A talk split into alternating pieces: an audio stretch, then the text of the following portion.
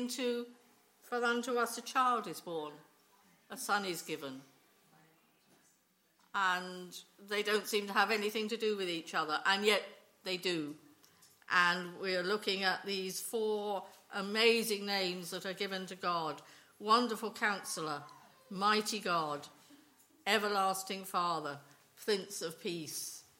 And for reasons of practicality, we're going to confuse you by looking at the first one, Wonderful Counselor, which I've called the man with a plan.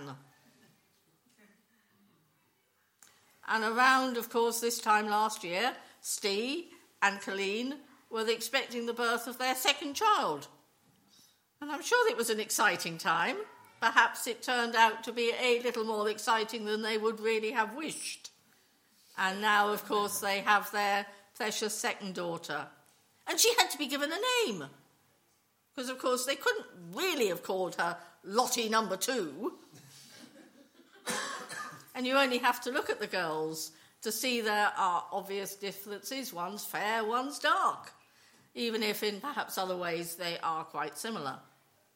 And so, of course, they chose the name Rebecca. And if you want to know why, I'm sure they'll tell you afterwards.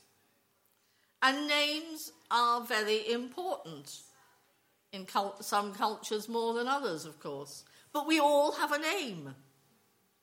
It's personal to us, even if there are others around who share it. It's a way of distinguishing us.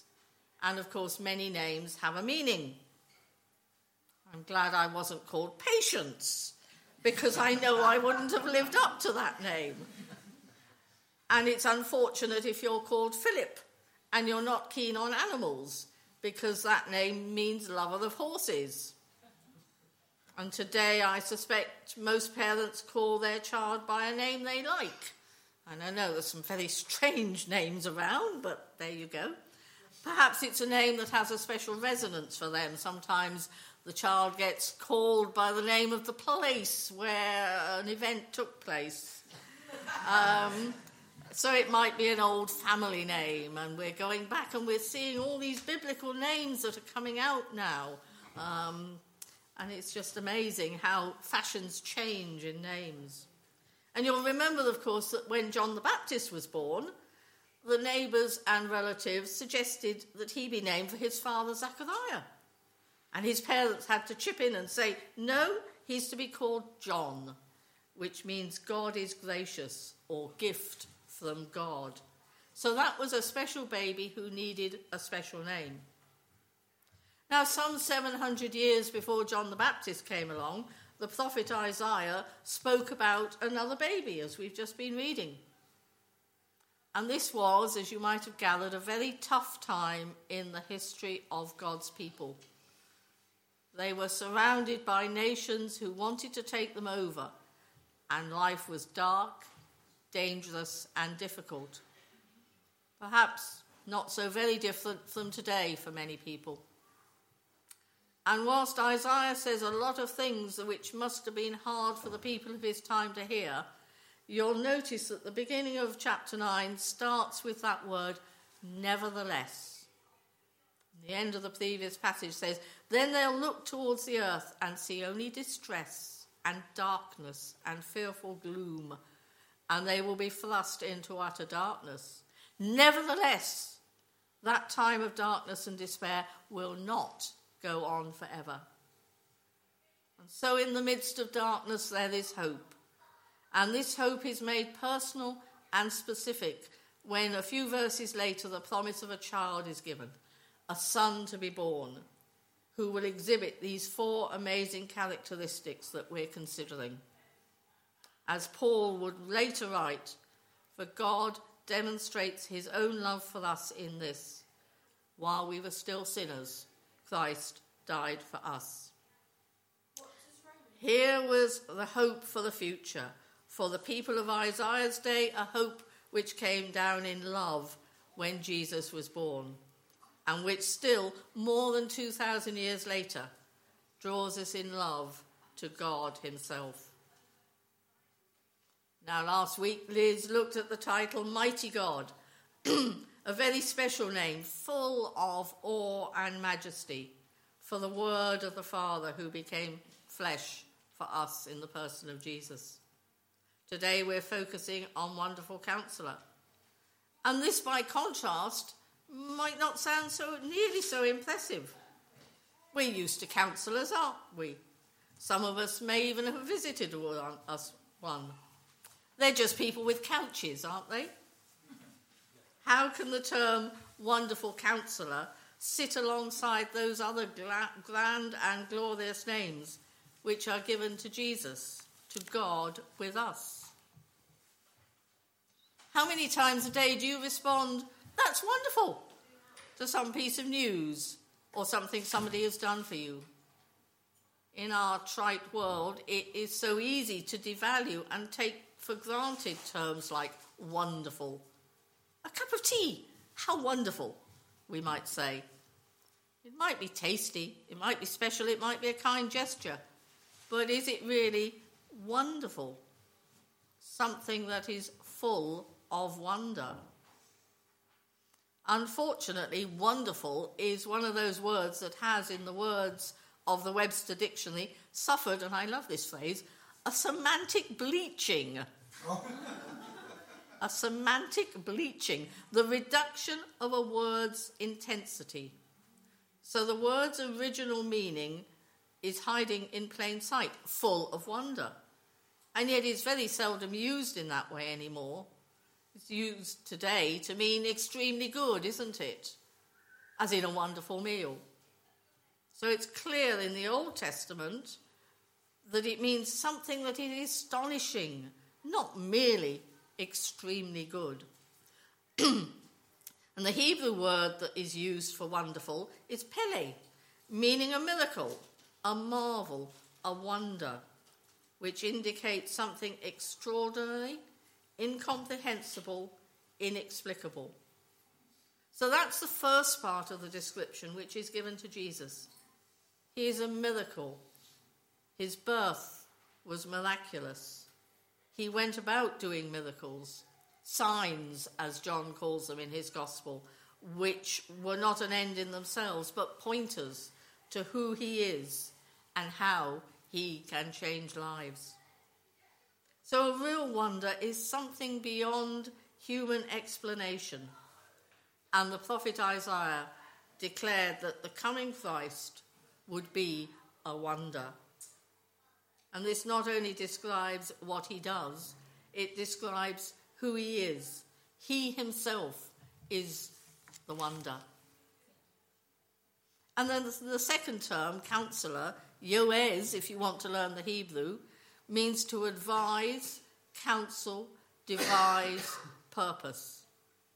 So both those definitions combine to reveal that the child will be miraculously born to become an amazing advisor who marvelously works in all things for God's purpose, because the Holy Spirit dwells in him with all wisdom, understanding, counsel, strength, knowledge, and honour to God. As Isaiah later writes, "And the Spirit of the Lord will rest on him, the Spirit of wisdom and understanding, the Spirit of counsel and might, the Spirit of knowledge and the fear of the Lord." Thus we can see then that the name counsellor and the adjective wonderful are filled with meaning. But are they relevant for us today? The story is told of two tramps sitting together on a park bench. One of them said to the other, "I'm a man who never took advice from anybody." The other said, "Shake my hand, friend. I'm the man who followed everybody's advice." Two extremes, but I'm sure that one time or another we're all guilty of both. In Jesus, though, we have the perfect counsellor. In its historical usage, the word counsellor pictured a king giving counsel to his people. Micah declared the dilemma of the Jewish captives in Babylon, saying, "Now why do you cry aloud? Is there no king in your midst? Has your counsellor perished?" Long before the child was born and the son given, Isaiah foretold that God was planning to send a counselor for the broken-hearted people of the world. So what is the evidence that Jesus Christ is the wonderful counselor? We see it in a person. We read of, reflect on, and appeal for help for the one who became for us wisdom from God. When we take all that we know about Christ Jesus, it adds up to a marvellous truth. He is the God who is a wonder of a counselor. Luke in his gospel recorded that the child grew and became strong. He was filled with wisdom, and the grace of God was upon him. Even as a child of twelve, Jesus astounded Jewish rabbis with his wisdom. You remember the events that are at the time of Passover. After three days, his parents found him in the temple courts, sitting among the teachers, listening to them and asking them questions. Everyone who heard him was amazed at his understanding and his answers. At twelve, he was debating with the highest authorities in the land in religious life. In his public life, people were amazed at his wise, wise counsel. We read later that he returned to Nazareth, his hometown. When he taught there in the synagogue, everyone was amazed and said, "Where does he get this wisdom and the power to do miracles?" Later, the Apostle Paul wrote that in him are hidden all the treasures of wisdom and knowledge. Now, there's an important distinction between knowledge and wisdom. Knowledge is the accumulation of fact, while wisdom is the ability to rightly apply those facts. Now, the well-known example of this is that knowledge is knowing that a tomato is a fruit, and wisdom is not putting it in a fruit salad. Through his wisdom, God applies his knowledge to accomplish his purposes in ways that will bring the greatest good to mankind and the most glory to him. When we come to Jesus for wisdom, we must trust his heart. He knows everything about us. He knows all our needs, and he always wants the best for us. While we live in this world, our enemy is not of flesh and blood, but of an evil spirit. Most of the problems we have are actually spiritual, not just physical or emotional issues. A victorious life is only possible when the Spirit of God is with us. With the sword of the Spirit, which is God's word, we can resist the devil, we can resist the evil one. And that's why we must constantly seek help from God and not from man. Trusting the Lord is the key to God's favour in our lives. Jesus himself clearly stated that apart from him we can do nothing. "I am the vine," he said, "you are the branches. Those who remain in me and I in them will produce much fruit, for apart from me you can do nothing." Since Christ has experienced crucifixion, that most terrible death, he can understand our struggles and pains. He will never despise anyone who comes to him. Knowing this truth, we may approach God with confidence in the name of Jesus to find help when we need it. The writer of the book of Hebrews says, "This high priest of ours understands our weaknesses, for he faced all the same testings as we do, yet he did not sin." He did no wrong. So let us come boldly to the throne of our gracious God. There we will receive his mercy, and we will find grace to help us when we need it most. Do we need help? Do we need advice? Do we need counsel? There's one man that we can go to, and we will find the help when we need it most. So are we as astonished at the wonder of a counselor as Isaiah was? are we as captivated by his charm, his insight, his practical genius? Where else can we be so assured of the acceptance and forgiveness and comfort of God but in Jesus? An earthly counsellor must have the knowledge of the person he or she is seeking to advise. They begin by asking questions or trying to get the person to discuss the situation and life experiences that exist, because that will have an impact on the advice that they need to give. By contrast, our heavenly counsellor needs no introduction to our needs. He knows us wholly, completely, utterly. He knows our talents, our gifts, our sins, our weaknesses, and our history. He knows our backstory. Jesus himself said, "Don't be like other people, for your Father knows what you need before you ask him." How marvellous is that? Now, we all have a past of some sort, and it's usually the events or words or actions from the past that cause us to need wise counsel. Therefore, Jesus is the wonderful counsellor, because he has all that knowledge of our past in his heart and mind. The psalmist said, "From birth I have relied on you. You brought me forth from my mother's womb. I will ever praise you." And later he said, "My frame was not hidden from you when I was made in the secret place, when I was woven together in the depths of the earth. Your eyes saw my unformed body. All the days adorned, ordained for me were written in your book before one of them came to be." God created us. He knows us intimately from before we were even born. He knows the secret sin of our past. He knows exactly what we're like. There are no masks when we're dealing with the Lord Jesus. He knows the hidden hurt of your past. He knows the lost dreams of your past. He knows all about your past experiences.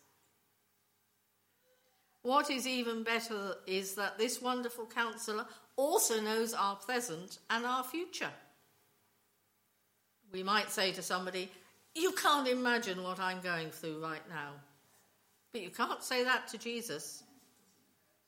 The Lord knows your present pressures.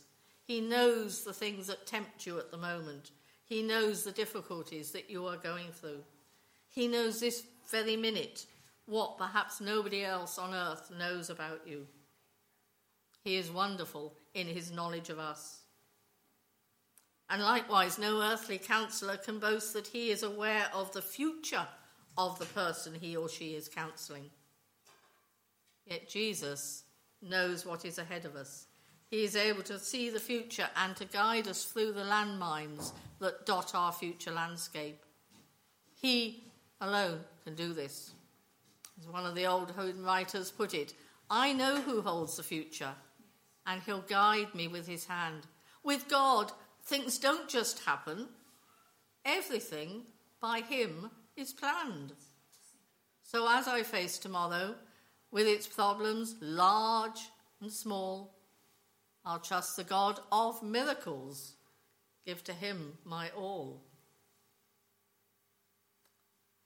During his time on earth, Jesus brought counsel to many people and healed their broken lives. He not only shared knowledge and wisdom, he gave them the strength to take action. Jesus came to that woman at the well, to that man at the pool of Bethesda in their broken state, and he enabled them to take action. Those people had been living in a difficult situation for so long, thirty-eight years for the man, and enough time for the woman to go through five husbands. Wow. We could argue that they couldn't overcome their pain on their own. Something kept that woman in a destructive cycle of relationships. The man at the pool couldn't walk physically. And yet, like the wonderful counsellor he is, Jesus told them what action to take, and he gave them the strength to do it. The woman who came to the well alone in the heat of midday, goes to the town to tell others about Jesus. The lame man stands and walks. And that same Jesus can give us the same strength to take action today. He might not be standing beside us at a well, or even in the well, or a pool, but yet his Spirit is with us always, guiding our next step if we trust in him.